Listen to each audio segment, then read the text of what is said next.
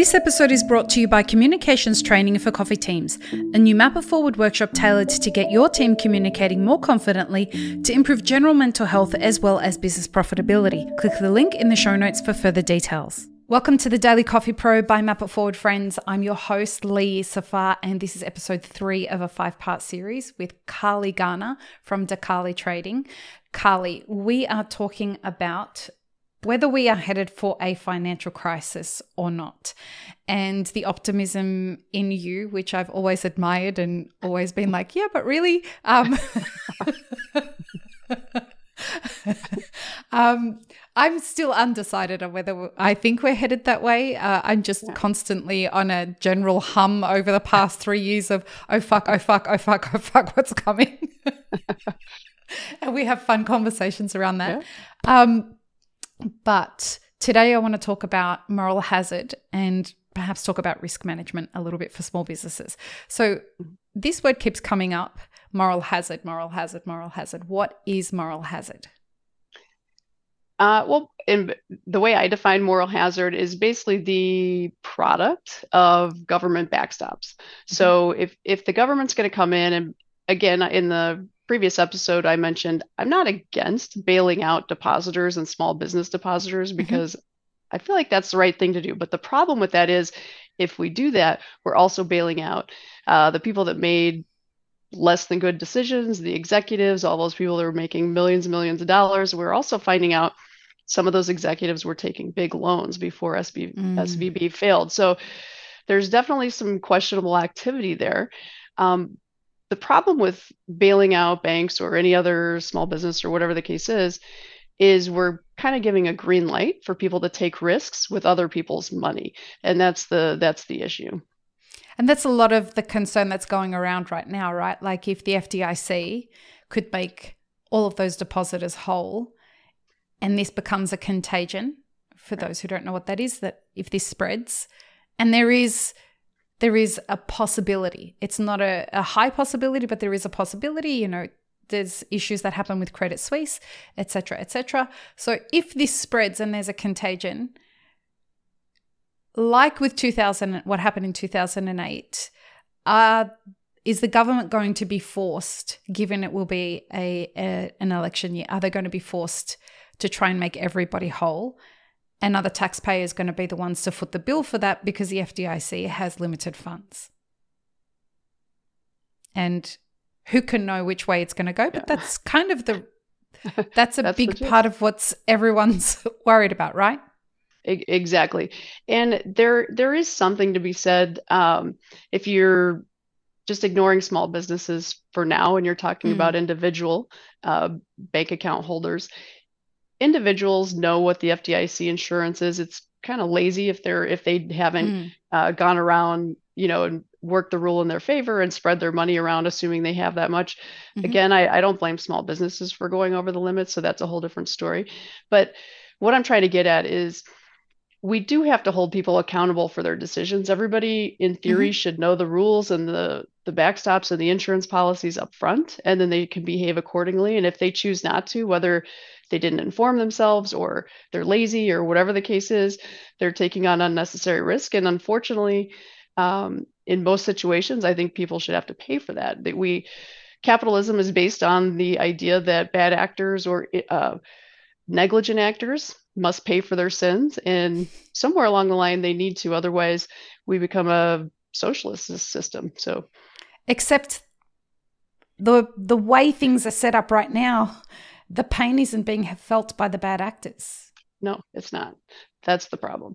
And the problem is if in order to deliver that pain to those bad actors, we have to deliver pain to innocent people. And so there's no right answer, unfortunately. We're just in so deep into this system of money printing and helping everybody out that it's going to be really hard to exit.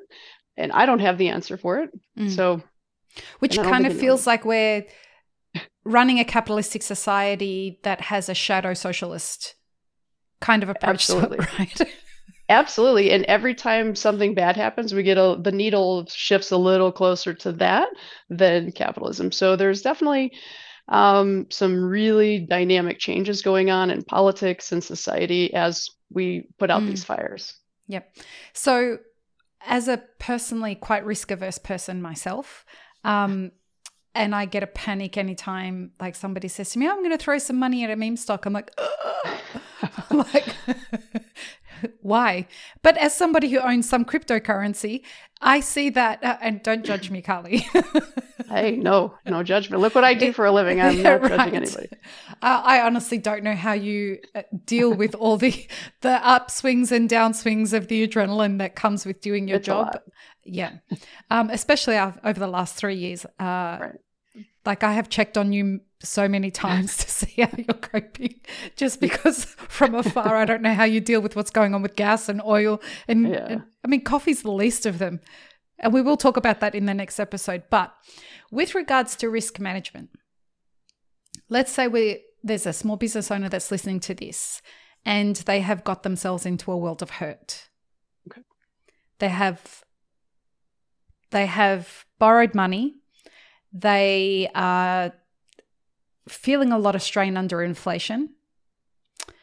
They don't really know much about their financial situation. And this is, there are a lot of zombie businesses operating out there that are completely unaware that they're zombie businesses. And folks, this is not financial advice. Just we want to be very clear. This is not advice for your business, but where do small businesses start trying to get themselves ready or understanding what their situation is?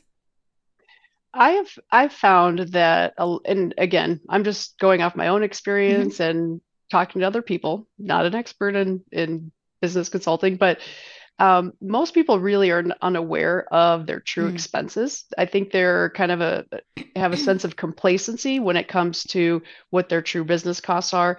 I can give you an example. Like my family grew up in the oil business, and oil is like an interesting business in that when the money's good, it's good. And when it's bad, it's like ruining everybody's life. Like there's really not any in between, but during the good times, they're literally just shredding money because they're just throwing it. They don't care what this costs or that costs. And then when things go south, it's the exact opposite. And there needs to be a happy medium. We should always be paying attention to what our expenses is and and where we can save money, and making sure we're just not being complacent and that sort of thing. And this doesn't apply to all small businesses, but it might apply to many that are listening. It is possible. The futures and options markets, I know most people use it for speculation, but they actually were built for price hedging and for hedging price risk. So a small business may not have enough exposure for that to make sense, but maybe they do. So for example, there are micro crude oil futures, there are mini grain futures. So if you want to hedge food inflation risk or energy risk, you can do that in the futures markets. Now, hedging is kind of like insuring. So it's not free but you're basically locking in prices so that at least you can take off, some of the tail risk. And that's kind of what's been killing businesses, is that tail risk. Not very many people expected inflation to get out of hand like it did. And maybe they could have hedged that with some interest rate futures or some small grain futures or something. And it's easier to say after the fact. In real time, nobody expected any of these things to happen. The Fed was telling everybody it was transitory. Exactly. But going forward, it might be at least worth considering. If you do have price risk, you can hedge it. If you have interest rate risk, you can hedge it, even a small amount of it. Even with as little as $2,000, $3,000, you can hedge the risk of something just getting really out of bounds and putting out of business. How do they do that? So most people will have heard all the words you just said and thought you were speaking Vietnamese. Yeah. So okay. How do they do that? So, I mean, I'm not going to sit here and say it's super simple, because it depends on what exactly you're doing. But if you, let's say you have a variable rate loan, like you mentioned before, and you know that at a certain time in the future, that loan, it may or may not increase in value. What you could do is there's a futures contract that's built on the T-bill rate in the US. So it's like the 3-month T-bill rate. And you could buy a call option or a put option on that to hedge your risk. It's basically like buying insurance to put a floor on whatever you're trying to protect.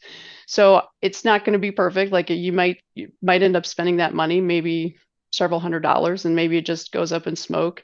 You didn't need the insurance, but at least you knew that if something wild happened, you weren't going to be left holding the bag. So those sorts of things are possible.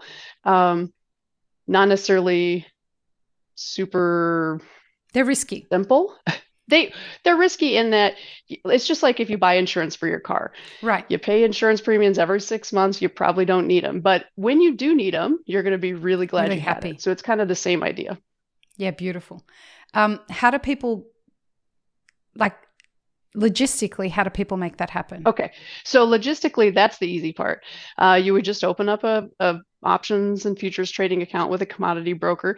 There's many of them out there. Like DeCarley Trading. Us, though. That happens to be what I do. So you would open up an account. The application takes 10, 15 minutes. And then the idea is you probably, most people try to wait until they actually think they need to take action to open the account, but you probably want to do it in advance just because, like I said before, risk happens really fast. So if you want to immediately put a hedge on, you want to make sure that account's already up and running. But when, like I said, 10-minute application, you wire however much money you think you might need for your hedge. And maybe it just sits there for a couple months and maybe you end up not needing it. But if you do, you can go ahead and buy an option and we can help you with that. And, like I said, hedge your price risk. And again, it's not a guarantee. You may end up wasting your money, but again, if you do need it, you're going to be really glad you had it. Because the risk right now is, I mean, it's risk on right now for the next 24 months. We really don't know what's coming. Right. It's unprecedented. We have no idea. We just wait and see. My heart rate just went up again. Anyway, in the next episode, we're going to be talking about the impact on coffee trading. This is completely your wheelhouse. What we're going to talk about next, there has been a lot of wild shit that's gone down in the last couple of years with regards to the price of coffee, and you are absolutely the expert to talk about this stuff. So join us for the next episode, folks. Peace, love, and peanut butter. Have an amazing rest of your day. Thanks for tuning in, friends. There are two ways you can support this podcast. Firstly, become a paid member of our YouTube channel. Secondly, you can join our Patreon for as little as $3 a month. Both have options for exclusive ad-free content and early release content. Don't forget to subscribe and share this podcast with your friends. The Daily Coffee Pro is produced by Map It Forward, and the music you're listening to is called Run, Run, Run off of my album Laundry After Midnight. To get older episodes of this podcast, as well as more information on Map It Forward, head to mapitforward.coffee. You can find links and more information in the show notes below.